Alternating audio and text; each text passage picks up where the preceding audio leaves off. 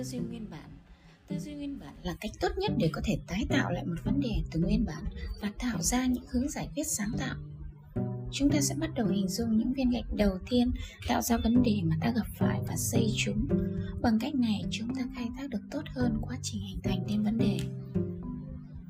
Nhưng làm thế nào để luyện tập tư duy nguyên bản? Cách một, hãy thay đổi thói quen học tập. Làm sao để có thể chèo thuyền?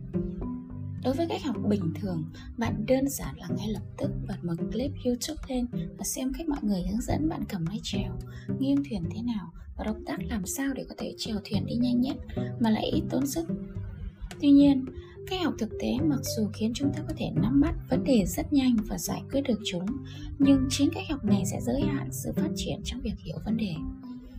Hãy thay đổi thói quen này và bắt đầu tìm hiểu về sự lưu chuyển của nước, cấu tạo của thuyền, nguyên tắc hoạt động của mái chèo cùng nhiều thông tin khác. Những điều này có thể dẫn bạn biết những vấn đề có thể xảy ra khi thực hiện mái chèo, thực hiện chèo thuyền, điểm mạnh cũng như điểm yếu của mái chèo nằm ở đâu. Từ đó, phương pháp phát triển mái chèo mới của bạn có thể bám sát hơn với cốt lõi của vấn đề. Trong việc nấu cơm cũng vậy, bạn nên biết làm thế nào để cơm chín. Hơn là việc bỏ cơm vào nồi bấm điện sẽ làm cơm chín. Bạn phải hiểu được những liên kết phân tử trong cơm sẽ bị cắt đứt ra sao. Và chúng sẽ tạo liên kết với những phân tử khác hấp thụ nước xung quanh để tạo thành cơm chín như thế nào. Nhưng để hoạt động này xảy ra, chúng cần có năng lượng cung cấp mà cách đơn giản nhất chính là gia nhiệt. Như vậy, khi bạn hiểu được những yếu tố cấu tạo nên vấn đề nấu cơm của mình.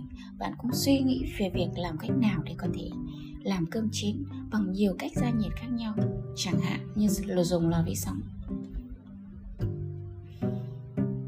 Nếu không biết về những nguyên tắc cơ bản nhất, sự thay đổi trong giải pháp của bạn chỉ dừng lại việc cải tiến, chứ không cải cách và tạo nên sự đột phá được. Sự sâu sắc sẽ nguồn gốc tạo ra những giá trị mới có sự khác nhau giữa một người đầu bếp và một người biết nấu ăn.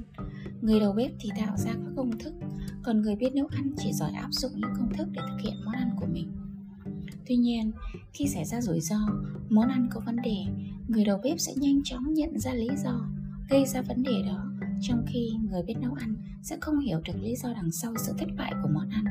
Họ không biết vì họ không phải là người hiểu được nguyên bản của vấn đề về sự phối hợp các nguyên liệu và sử dụng nhiệt độ về vị giác của con người cùng rất nhiều vấn đề khác.